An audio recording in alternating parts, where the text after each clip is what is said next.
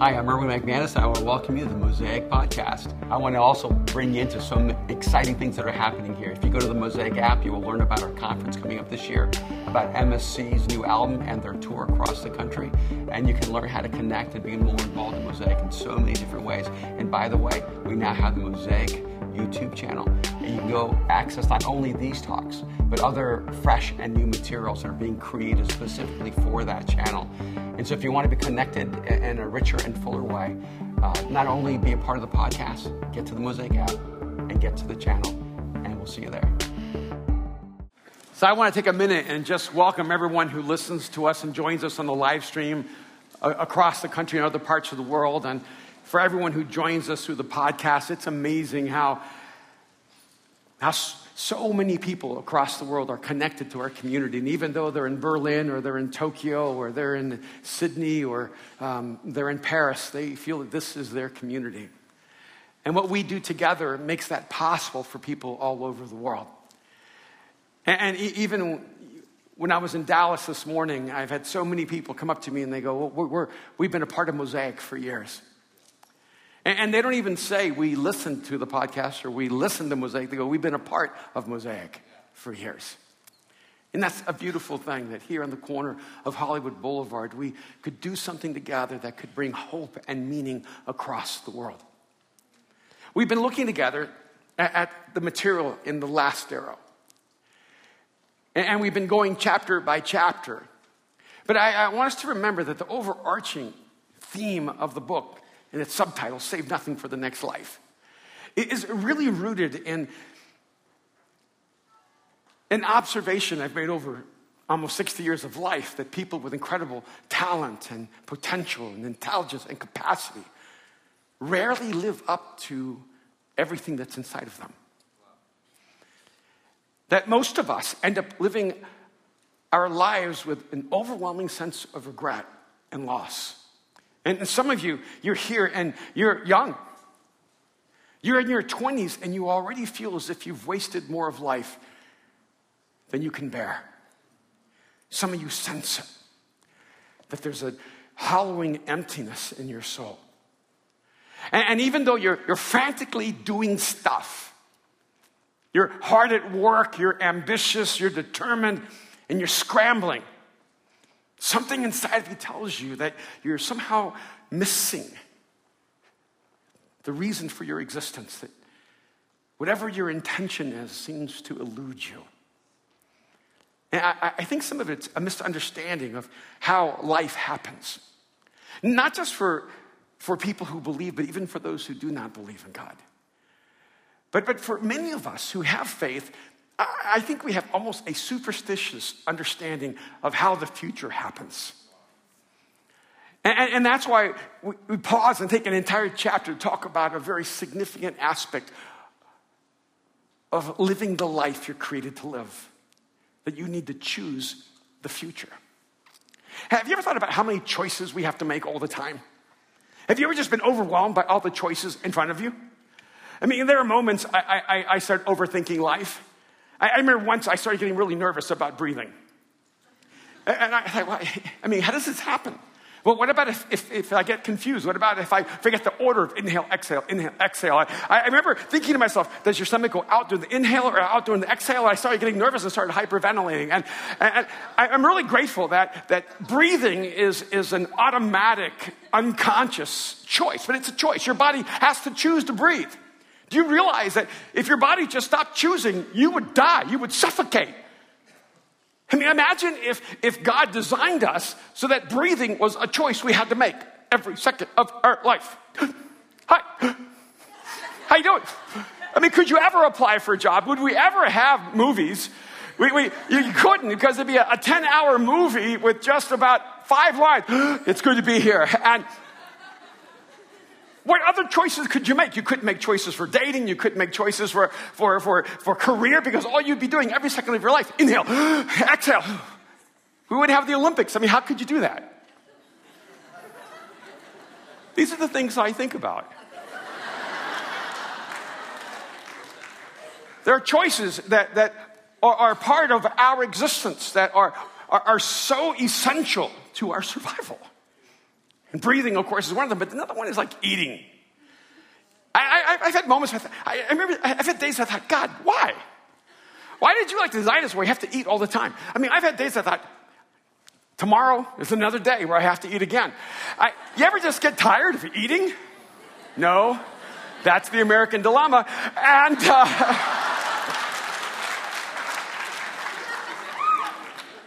but, but I do. And, and when Aaron and Mariah were young and, their mom would go out of town, they would be terrified. And my kids would come and say, Daddy, we, we need an adult. and I, I, knew what they meant. And, I remember eh, probably more than once, they would come up, they, they would come up to me and say, Daddy? I said, yes. And they go, Are you going to feed us today? I go, Yeah, yeah, yeah, soon. And Mariah would say, But it's almost bedtime. And because I would forget. I would forget because it, it, it, eating gets in the way of all the other choices in life. And, and, and, and, and then it's not just eating, it's, it's having to choose what to eat. I mean, half the time, I don't want to eat just because I don't want to choose what to eat. And then I thought with Kim, it's impossible to choose because she just says, Oh, I, am easy, honey. I'll eat whatever you want. But that's not true. because she doesn't like the things I want. And, and whenever I would list things, she goes, No, not that. Like, well, then just tell me what you want. She goes, no, no, it's whatever you want. You just pick a place. And I, I'd pick another place. She goes, yeah, not that. And, and after about three or four of those, I just said, look, could you, could you just tell me what I want? And that way I could get it right. And, and it just makes eating too complex. It's just too difficult of a choice. And another one of those is sleeping. I, I've been so frustrated. I, I mean, I, I, I, don't know if God's paying attention, but one of the things I have talked to him about is why waste half of our life unconscious? I, I, I hate sleeping. I just hate the choice that I have to go to sleep. I, I, in college, I went about six days without sleeping. I was trying to see how long I could go without sleeping. I thought it's an incredible waste of time. If I could figure out how to exist without sleeping, I could live two lives at the same time. And, but you know, they tell you you have to sleep and everything. And and you have to eat, and you of course you have to breathe. And, and you know, I, I try to exercise over at Go Tribe with my friends Chris and Cricket, and every time I get over there, Cricket looks at me and she whispers, Did you eat today? I'm like, You're so judgy. but really, what she's asked me is, Am I making good choices? Which is at the core, the fundamental human act See, if I, if I asked you what's the most spiritual thing a human being can ever engage in, you, you might say, well, meditation, or prayer, or reading the scriptures, or maybe serving humanity. Maybe it's going to church. I, I don't know what you would answer, what you would see as spiritual, but all those spiritual acts are actually connected to one singular act to choose. See, before you pray, you have to choose to pray. Before you meditate, you have to choose to meditate. Before you read the scripture, you have to choose to read the scripture. Before you're involved in a community, you have to choose to be involved in that community. Before you love, you have to choose to love. To choose is the most spiritual activity that you will ever engage in. And whether you even understand yourself to be a spiritual being, you need to understand the dynamic of choosing because your entire life will be created by your choices. Which then begins to make sense to me why in the scriptures there are always these, these epic intersections that God drives people to where they have to make a choice.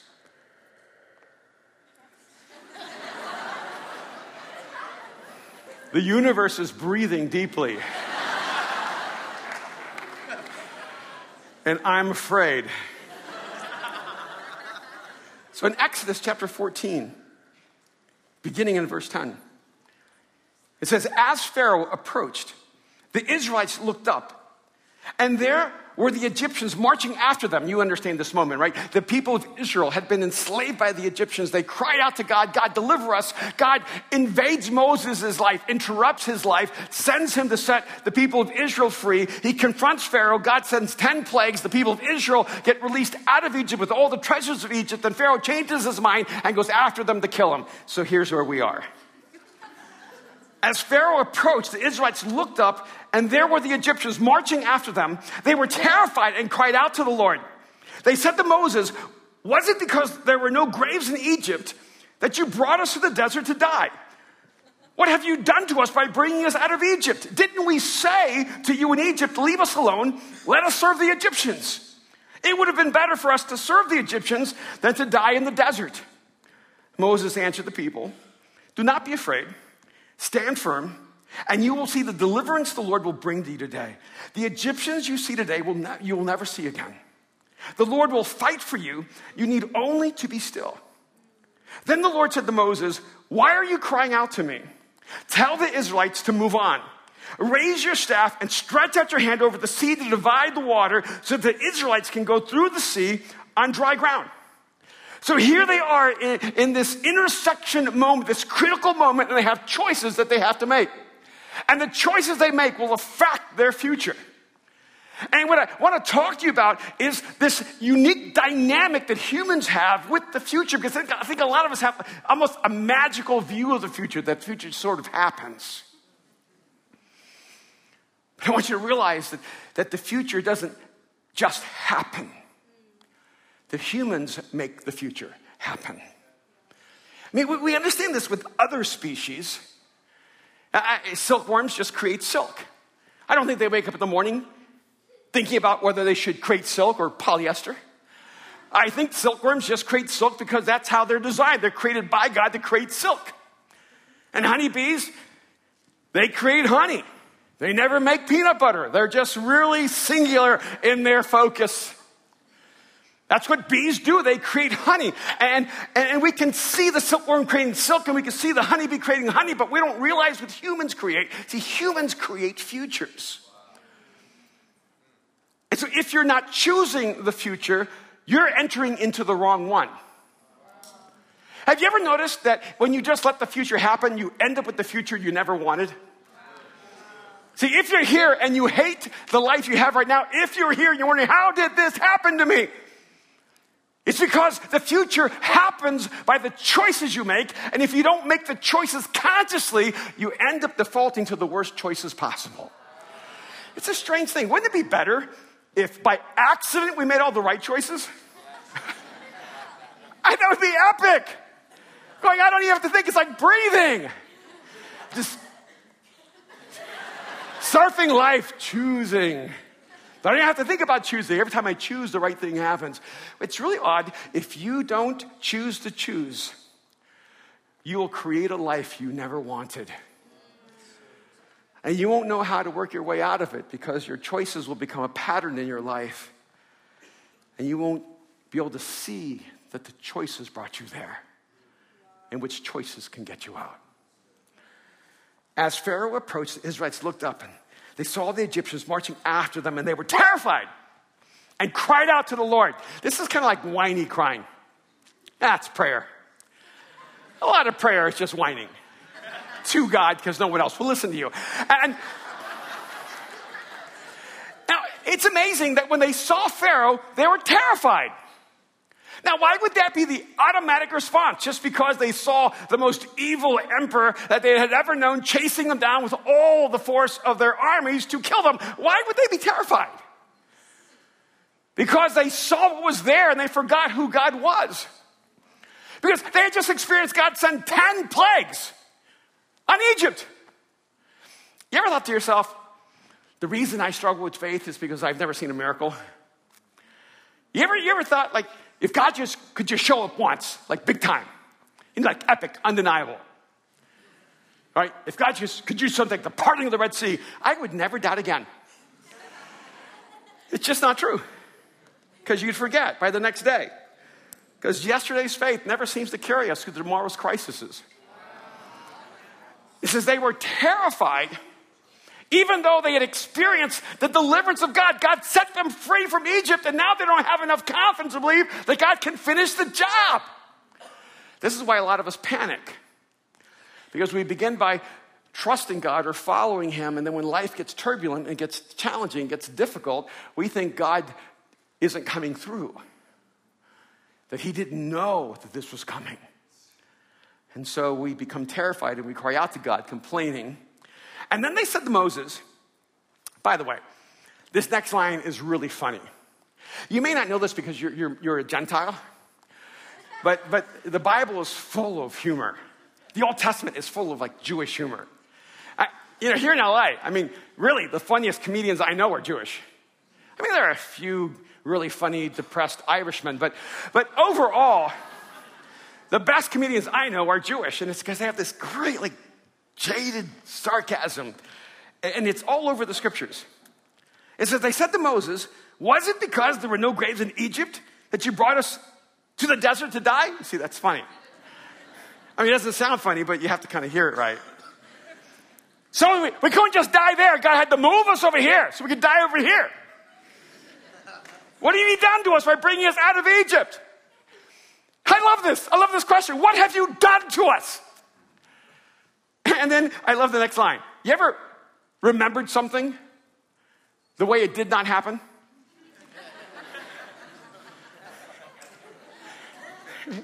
Memory's funny, isn't it? Verse 12, didn't we say to you in Egypt, here's Moses, they're coming at him, didn't we say to you in Egypt, leave us alone? Let us serve the Egyptians.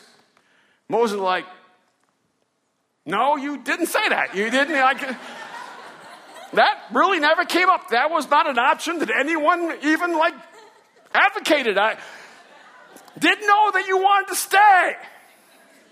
Because I'm out being a shepherd, living my life with my sweet wife, taking care of sheep, no problems, no stress, no hassle. I get a burning bush because you were crying out to God. I do not volunteer for this job. He didn't really give me an option. Whoa, I am that I am. And then he sends me down to you. I got to go face Pharaoh because you were crying out to God. Set us free! Set us free! And now they're saying, What have you done to us by bringing us out of Egypt? What were you thinking setting us free? We're a bunch of slaves. We don't know how to be free. We don't know what we were asking for. We don't know what we were thinking. Let us go back. You, ever, you ever prayed a big prayer? Even if you didn't believe in God, you ever prayed like a big prayer? You know, like, God, do something great in my life. Anybody? You ever like, you ever prayed that prayer? God, I think I'm like, I think I'm created for great things. You know, that, that, that, that, that twinge of like spiritual narcissism. I know I'm awesome, God. You know, because you created me this way. And, and so I'm not really being arrogant because I'm just giving you all the glory for the awesomeness of me. And so, God, I just like, you know, but could you do something awesome? Could you do something incredible in my life? If you pray to God, God, do something great in my life, do you end up going, what in the world is going on? God, my, my whole world is turned upside down. I'm, like, I'm in the middle of crisis. What were you thinking? What are you doing? See, if you want God to do something great in your life, He has to send you through great hardships, great trials, great crises.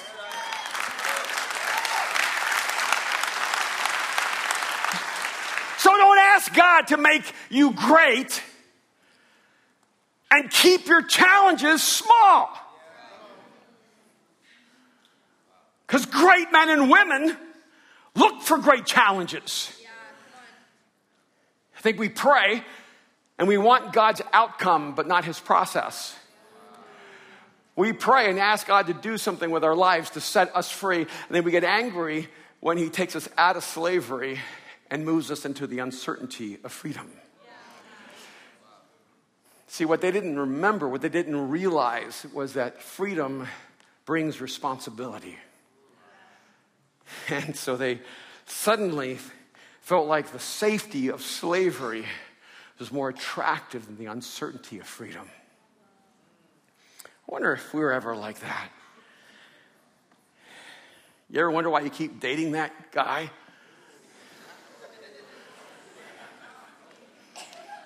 I don't think I need to say anything else.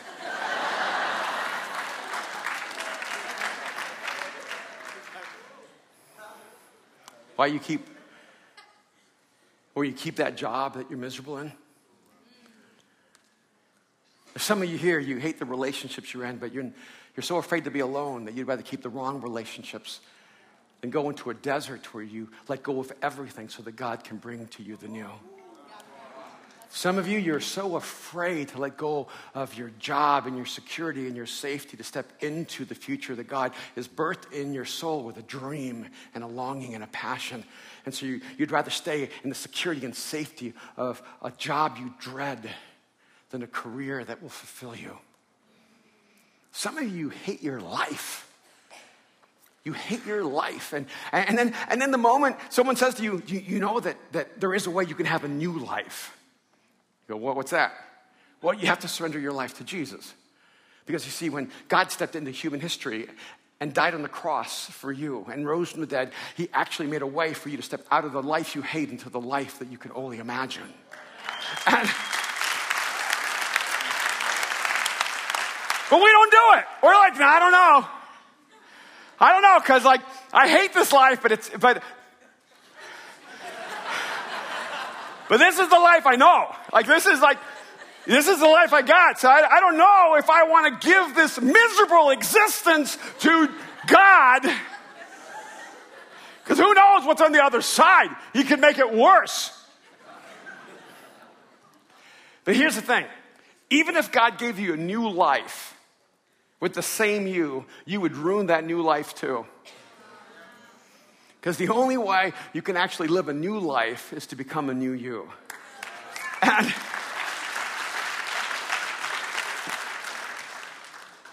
so I, I wonder if you're like, didn't we tell you, God, just leave me alone? No. Every time you've cried out in the depth of your soul, God, do something in me. Every time your soul feels that overwhelming emptiness, and, and, and, no matter how hard you try, you can't find that love that, that fills that deepest need. No matter what you do, hope always seems to evaporate and you're overwhelmed with despair and depression and anxiety. And every time you think you're going to make progress, you find yourself falling back. It would have been better for us to serve the Egyptians than to die in the desert. I think code word desert is future. See, I think a lot of us are afraid of the future because the future is different than the past. And so we'd rather be trapped in the past than to step into the future. I, I want to break an illusion that we have because I, I think we need to realize that as human beings, perceptions are actually embraced as realities. You know that, right? See, we, we have a perception that we're all moving into the future. But I, I, want you to know something. Just because you're stepping into tomorrow does not mean you're stepping into the future. See, tomorrow is coming no matter what you do. But the future comes based on what you do. See, and some of you, you are burning up tomorrows because you haven't stepped into your future. You're trapped in the past. You're cycling the same mistakes and the same choices and the same pain and the same fears over and over and over again. Said Moses answers the people, Do not be afraid. It's amazing how many times it has to be said in the Bible. You know why? Because the future is scary. And I, I think most of us have a default mode. We would accept the comfort and safety of a past that holds us captive than the mystery and uncertainty of a future that our souls long for. So Moses says, Do not be afraid, stand firm, and you will see the deliverance the Lord will bring you today. The Egyptians you see today, you will never see again. God is saying, I'm going to put your past in the past. But just like the Egyptian army chasing down the Israelites, I'm telling you, your past is trying to hunt you down. You ever notice that? You thought you let it go. You forgave, and now the bitterness is back. You thought you let it go. You overcame that addiction, and now it's coming and haunting you again. You thought you let it go. You thought you left it in the past. But all that hurt, all those wounds, all that fear, all that doubt, it just keeps coming back. You ever felt like I left it in the past, but the past keeps catching up with you? It's because the past is running after you, and if you allow yourself to be paralyzed in the present, not moving into the future, the past will grab you and suck you back. And, and what's crazy is that it's always the worst part of our past that pursue us the most. It says, The Lord will fight for you. You only need to be still. That's probably the most misinterpreted statement from God in the Bible, or at least in the top 10. You only need to be still. You ever heard that? Psalm 46:10, I think it says, Be still and know that I am God. Now, I'm not sure why, but especially was in my 20s, everyone who knew me would say, Erwin, just be still. Just be still and know that He is God. And you know what I found? Everyone who told me to be still was really still, like almost like dead. Erwin, just be still and know that He's God. And, and that verse would be used to stop me from being too proactive, too ambitious, too determined, too reckless. Oh, I'm reckless. They thought I would outgrow it. Mm-mm. Not going to happen. And, and, in fact, we do this assessment called the Birkman, and there's an activity score. And it's from a scale of 1 to 99. And I think me and Mariah are like 96 on that activity score. So we're like high activity. And, and everyone would say to me, Erwin, just be still, just be still. And, you know, be still and know that he is God. And everyone would use it to act as if I was trying to move into the future too fast. But you know what's interesting? That's not why God's saying that. See, they're not trying to move too fast into the future. They're not running into the Red Sea going, Go ahead, God, do your thing. God tells them to be still, not because they're trying to move forward, but because they're trying to go backwards. God never tells someone to be still because they have too much faith, too much courage, too much ambition, too much activity, too much proactivity.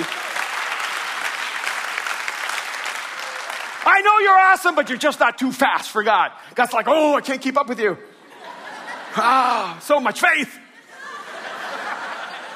How do you get so much done in a day?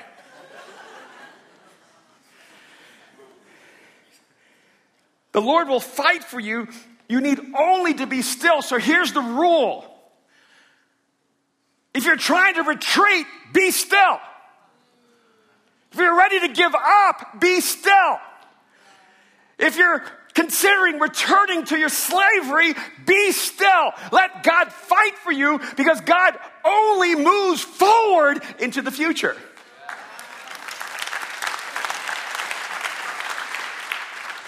God's got your back.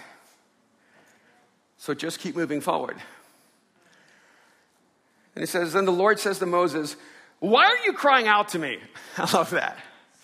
That, that can be translated, maybe better translated, Why are you praying to me? That's an odd thing for God to say, right? I mean, aren't we supposed to pray to God? Isn't that the whole point? Aren't you always trying to get us to pray? Who prays too much, God? And God looks at Moses, why are you praying? What are you doing? I've been married about 34 years to the amazing Kim McManus. And, you know that little Irish girl? I, I remember one time she said, Honey, you talk about all the cultures in the world and their contribution to societies. What's the Irish contribution? And I said, Pubs and fights. She doesn't drink, but she does fight. She got that Irish temper. We met when we were getting our master's degrees. We were just friends. I kept trying to set her up with friends. She kept going out with other people. And so think back, that was, that was unfair.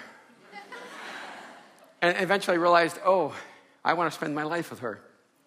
So uh, this guy talked me into getting an engagement ring because I was like I'm a non materialist at that time, you know, not supposed to have anything. And this guy said, You're going to buy her an engagement ring, you cheap jerk. And so I went and I got a little engagement ring and, and I took her out to this tree and I, I got on my knee and I looked at Kim and I said, Kim, would you marry me? You know what she said? You know what she said? She said, let's pray.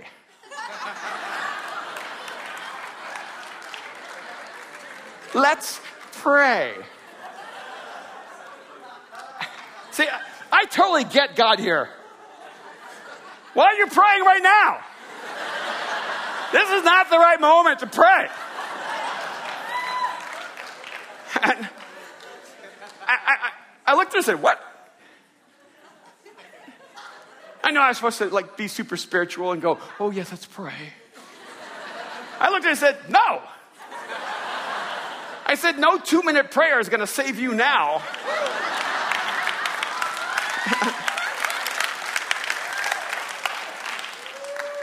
and my mildly cocky way, I looked at it and I said, I'm going to do this one more time. and this time I need you to get right.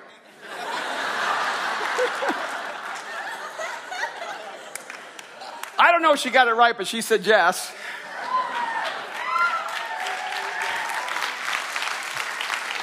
But you know what I've noticed?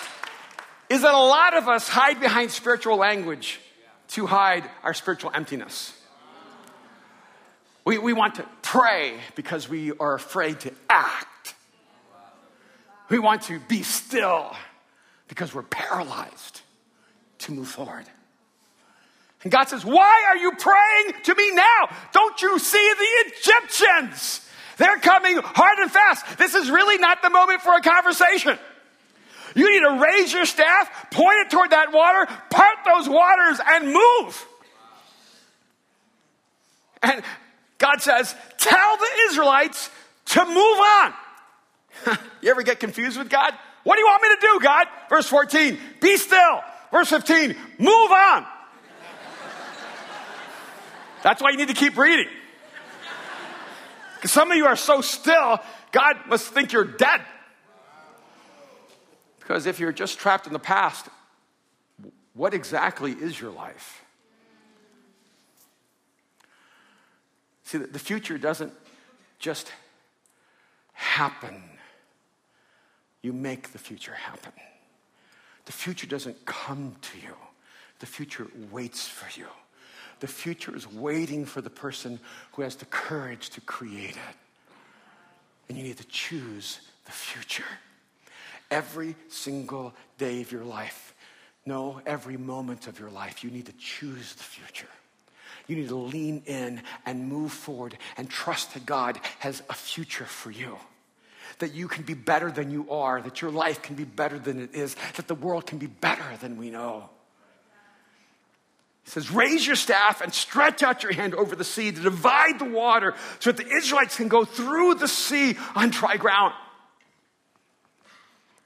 I, I wonder what choice God is waiting for you to make right now. What is the choice that will open up the future for you? See, maybe, maybe you were just as naive and unaware as a silkworm. You didn't know you created silk. Or just as disconnected to your reality as, as a honeybee didn't know that they're creating honey. Did you know you were creating futures? Are you aware that you are a creative being and every choice you make ushers in a future you will have to live in and others will be affected by? And here's the problem a lot of us have this magical view of the future. You know, if God wants it to happen, it's going to happen. Who taught you that?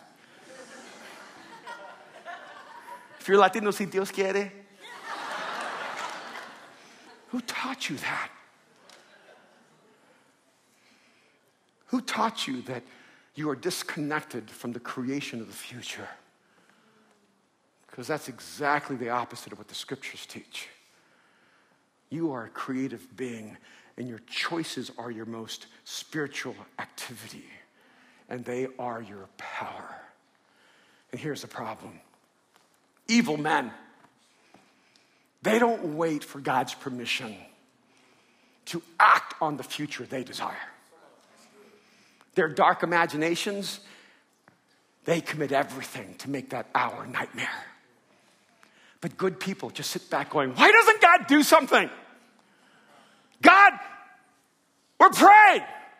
See, I think God's looking at us saying, Why are you praying to me right now?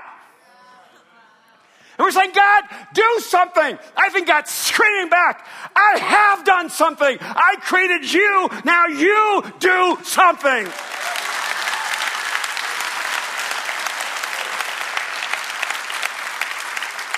So stop blaming everyone on your life. Sure, other people's choices may have crashed into your soul and left you train wrecked. That's the reality, isn't it? Some of you know the power of other people's choices because you are wounded and gutted and broken and shattered because someone you trusted made a choice that left you racked. So don't let those choices define your future. Recognize the power of choosing and choose a different way. Your choices don't just affect you, they affect everyone you care about. They affect everyone within your sphere of influence.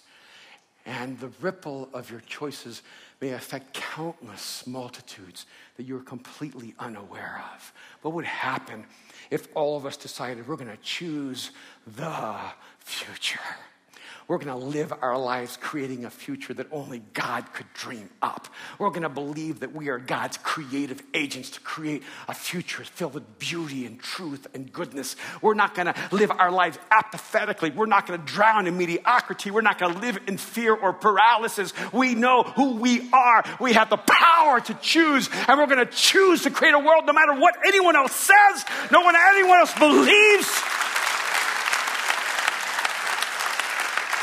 And I'm not even going to let the facts affect my future. Because let me tell you, if you're going to go with the facts, you're, gonna, you're not going to create the future that God has in mind. Because we've always known war. We've always known violence. We've always known poverty. We've always known injustice. All the facts tell us that the world is not going to change. So let's be unreasonable. Let's gain a madness that says, I don't care what history says because the past is in the past.